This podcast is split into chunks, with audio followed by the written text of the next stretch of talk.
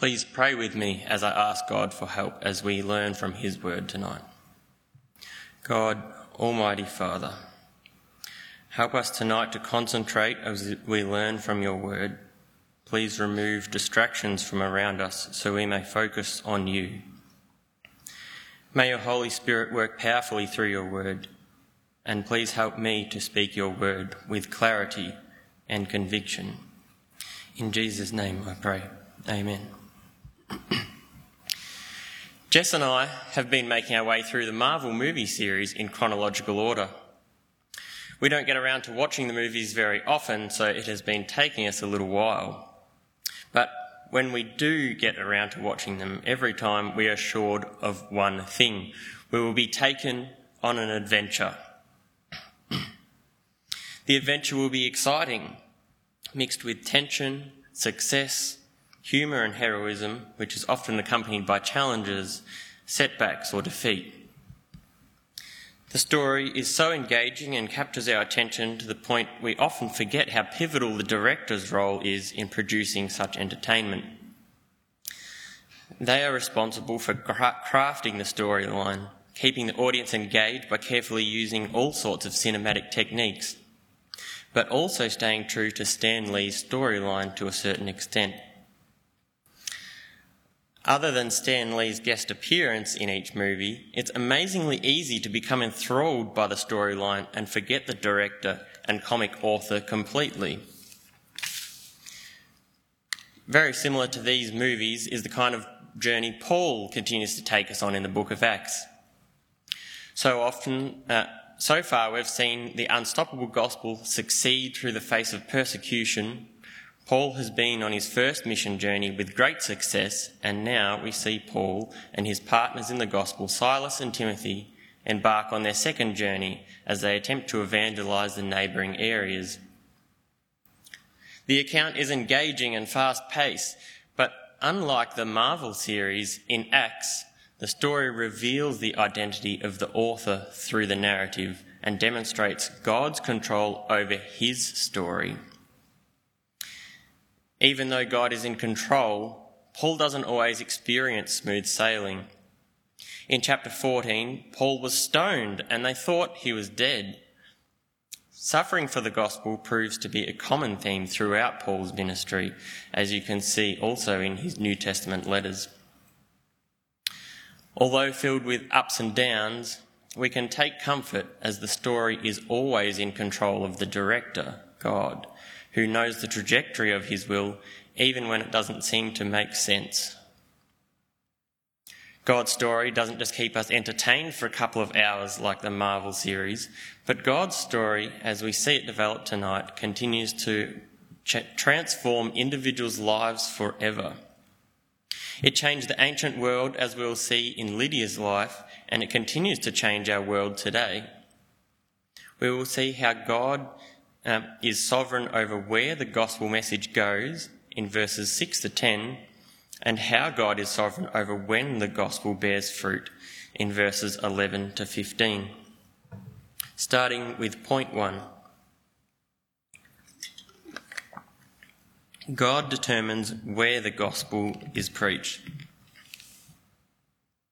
Starting at chapter 16, verse 6, Paul and his companions, that is, Silas and Timothy, travelled throughout the region of Phrygia and Galatia, having been kept by the Holy Spirit from preaching the word in the province of Asia. Now, I'm a bit of a visual learner, so seeing things on a map helps me um, to learn where they're travelling. Paul commences his second journey by visiting the churches that they've established on their first missionary journey. They make their way through Galatia and Phrygia, presumably strengthening and encouraging the new believers. As they look to the neighbouring regions to the north and east, they see fertile ground for the gospel to be preached. It seems like a very good and godly plan these missionaries had, but they are kept by the Holy Spirit from preaching the word. The reason for this prohibition of preaching is not given, and how the Holy Spirit made it known to them is not mentioned either. But what is clear is that God is working through his Spirit, and in this case, he closes the door that leads east into Asia. Paul and his companions accept the Spirit's intervention and proceed further to the north. Verse 7 continues When they came to the border of Mysia, they tried to enter Bithynia, but the Spirit of Jesus would not allow them to. So they passed by Mysia and went down to Troas. Now it is take two, and they still have no success in entering the region to the north. So they travel west to, um, to the coastal town of Troas. Notice here that Luke changes from saying the Holy Spirit, which he says in verse 6, and writes, the Spirit of Jesus would not allow them. This pointer reminds us that the risen Jesus is active in the spread of the word. Although Jesus is no longer physically present with his apostles, he is powerfully present spiritually as he continues to direct the good news of his death and resurrection. At this point in, his, in their journey, I could imagine they're feeling perplexed as their plans have been frustrated and they wonder where to go next. I want to pause here, as I'm sure many of us have experienced this kind of setback before. So often we make plans, maybe ministry plans that seem very godly and wise. At the time, it might even seem like the only option available to us, but then it doesn't work out.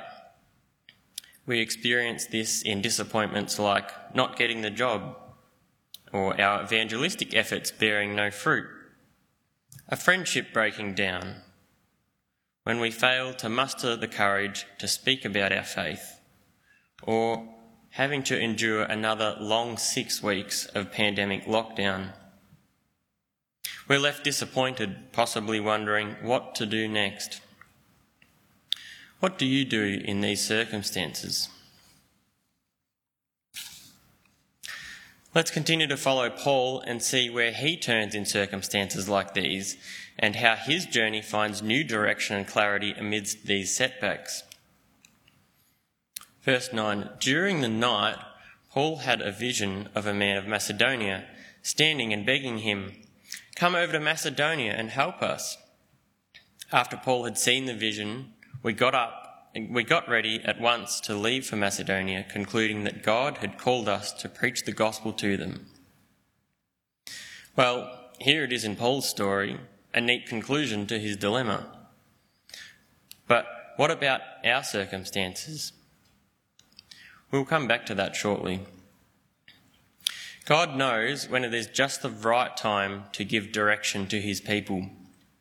I could be tempted to say third time lucky as Paul finds direction from the vision, but that would be getting it completely wrong. It is not luck, but God himself who gives this clear direction. God is making the course for his missionaries very clear impeding their plans at two turns, but now revealing his plan to them in his timing. At this point, Luke changes the narrative slightly as he shifts from using third person to first person. In verse 8, he says, They passed by Mysia, but now in verse 10, he says, We got ready. Luke has presumably joined the missionaries for this part of their journey giving us some first hand detail of the following narrative as they evangelize Philippi. As is often seen in the Acts narrative, Luke neglects to include some of the finer details and jumps straight into the action. We don't know what process they used to come to the conclusion that God had called them to preach the gospel in Macedonia, but we can suppose that Paul had shared the vision he had in the night with, with the group. They had considered it, no doubt reflecting on the lack of success that they had had so far, and mutually concluding that without a doubt God was directing them to take the gospel to Macedonia. And godly men they are, they don't grumble at God saying, Why didn't you just give us the vision when we were at Phrygia? No, they pack their things and at once leave for Macedonia. But where does that leave us? We have experienced a setback, we might be discouraged and not sure where to go. Unlike Paul, we haven't received a vision. We're out of ideas and can't see any ministry opportunities. What can we do? As we think about this, I'll tell you some of my story about some of the closed doors I've encountered in sharing the gospel. When I finished high school, I studied aviation and got my pilot license. I wanted to join Mission Aviation Fellowship as a mission pilot and use this God given skill for the kingdom in a cross cultural setting. I made my way through the MAF application, did my medical examinations, studied at Bible college. I slowly ticked off all the requirements to be sent out onto the mission field. But now, years later, I'm still here. In fact, God had other plans for me. What did I do? And how did God redirect my desire to share the gospel? I didn't receive a vision from God telling me what to do next. I had to spend some time and consider my options and take up opportunities to talk to other Christians about my plans. I continued serving at church, testing my gifts and abilities, looking for opportunities that God was placing in front of me. Through continued trust in God during everyday life, God brought me on the slow journey of understanding a little more about what His plan is for me. I had invested heavily in completing my pilot training.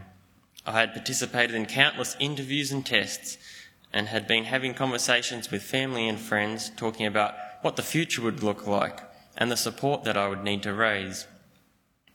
Years of preparation for what?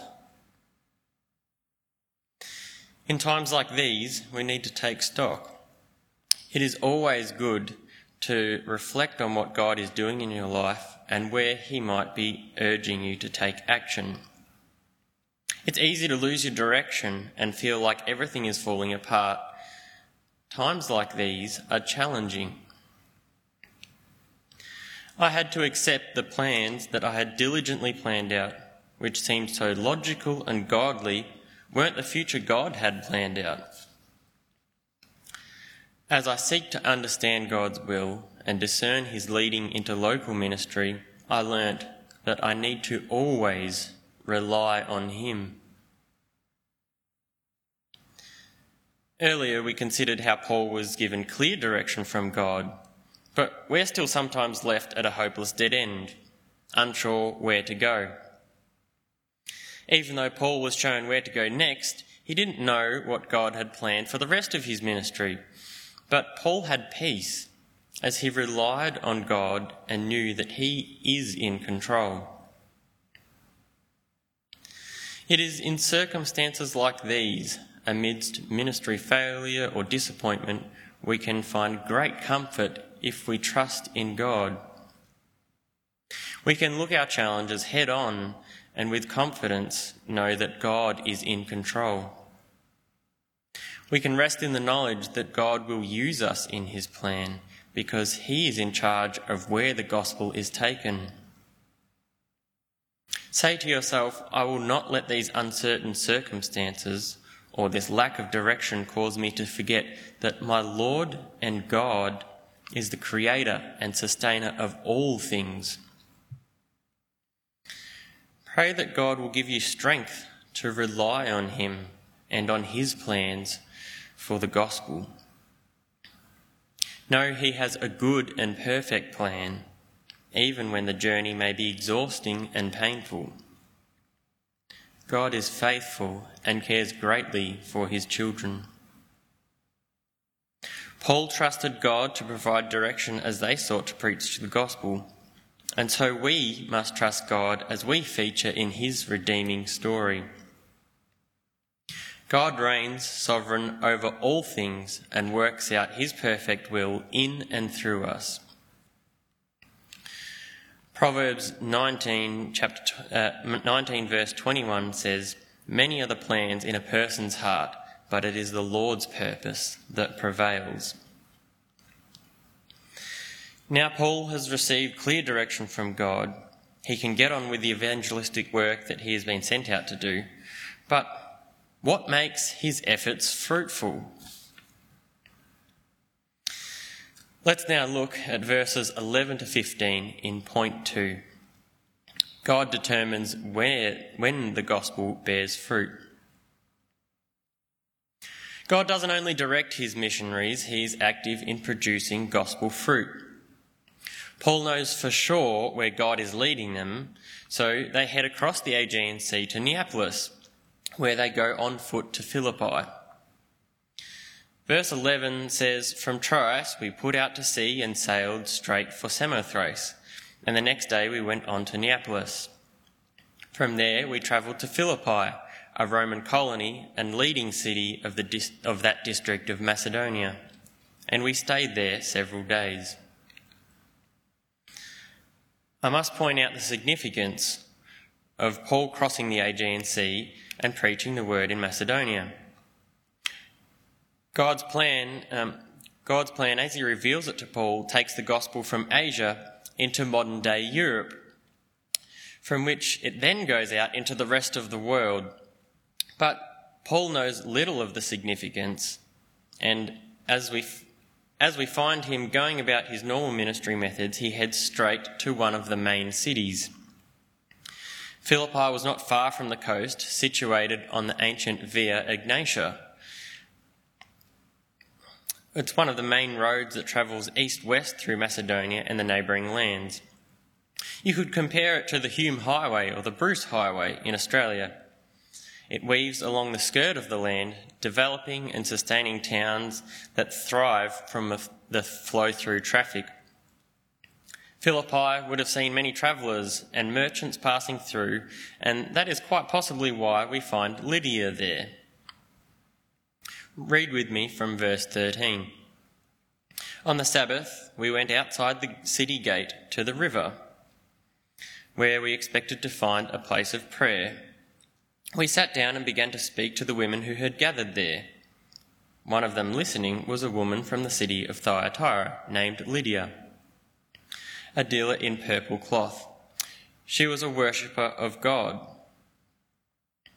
Usually, Paul would go straight to the synagogue on the Sabbath.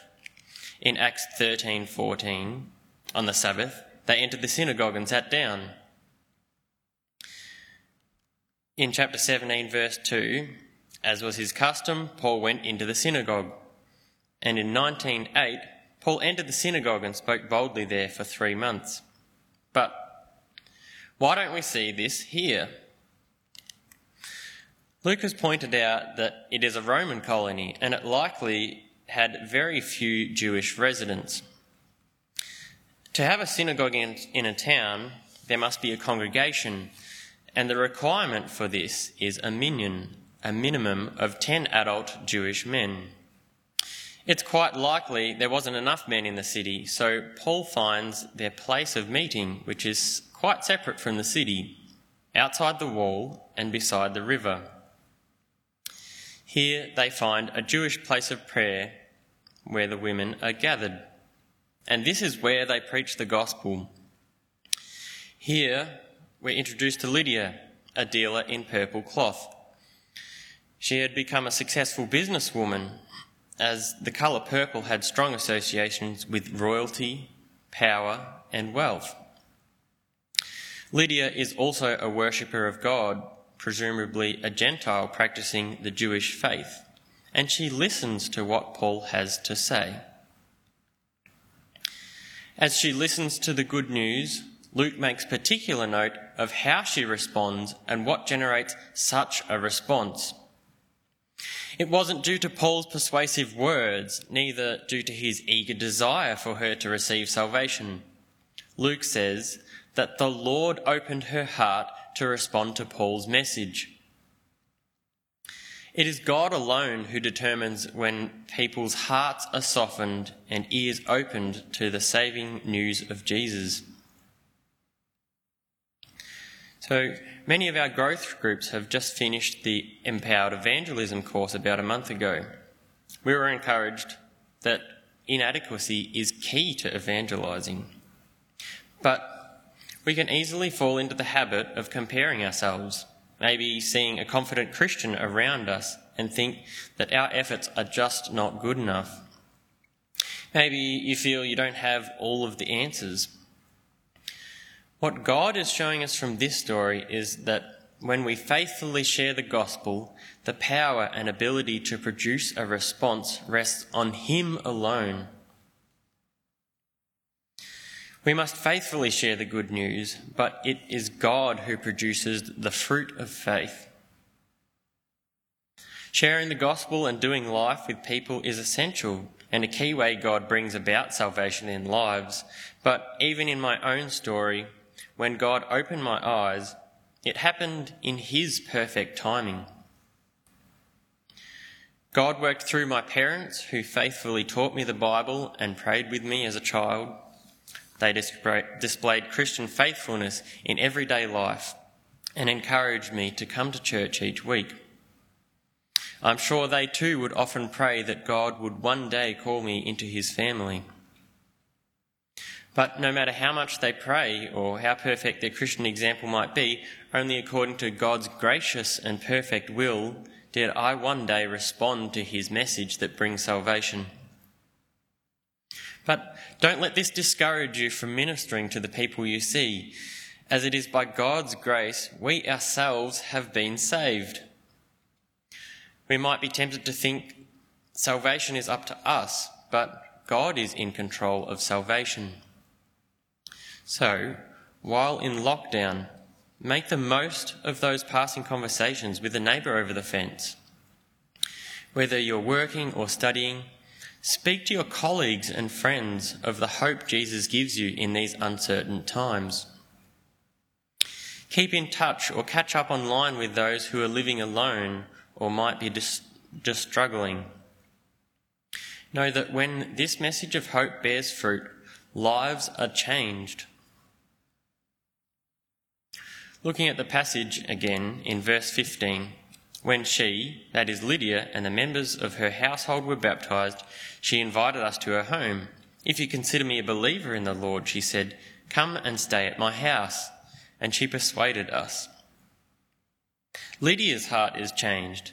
With her newfound salvation, she opens her home, sharing of her wealth by practicing hospitality and inviting the missionaries in.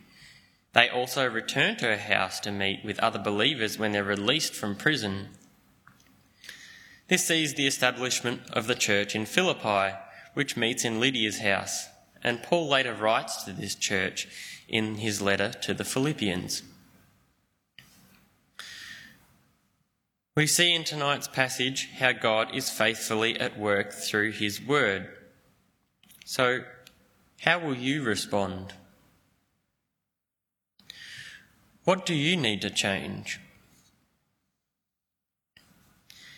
If you're a Christian, are you sharing what you have freely received and getting the good news of Jesus out? Are you trusting God, who is sovereign to produce fruit in His timing and according to His will. Take comfort in the knowledge that it is not your skill or gifts that produces believers, but God working through you according to His will. In Isaiah 55, 8 to 11, God says, For my thoughts are not your thoughts, neither are your ways my ways, declares the Lord. As the heavens are higher than the earth, so are my ways higher than your ways, and my thoughts than your thoughts. As the rain and the snow come down from heaven and do not return to it without watering the earth and making it bud and flourish, so that it yields seed for the sower and bread for the eater, so is my word that goes out from my mouth. It will not return to me empty, but will accomplish what I desire and achieve the purpose for which I sent it. If you're not a Christian, that is, you haven't yet made a commitment to follow Jesus, seek to know him. Read the gospel that Lydia hears from Paul and see how it changes everything, even today. See why Jesus is worth trusting and how Lydia found confidence that she is accepted through Jesus' death for her sins. Investigate the many promises Jesus makes like life, uh, like eternal life. Maybe you're not sure if you fit the bill or if you're good enough. Well, God doesn't look for the fine examples, those who have it all together. He saves people from all walks of life. In Acts 10, Cornelius, a God fearing Roman centurion, came to faith in Jesus. Tonight we've seen how Lydia, a Gentile dealer in purple linen, came to believe in Jesus.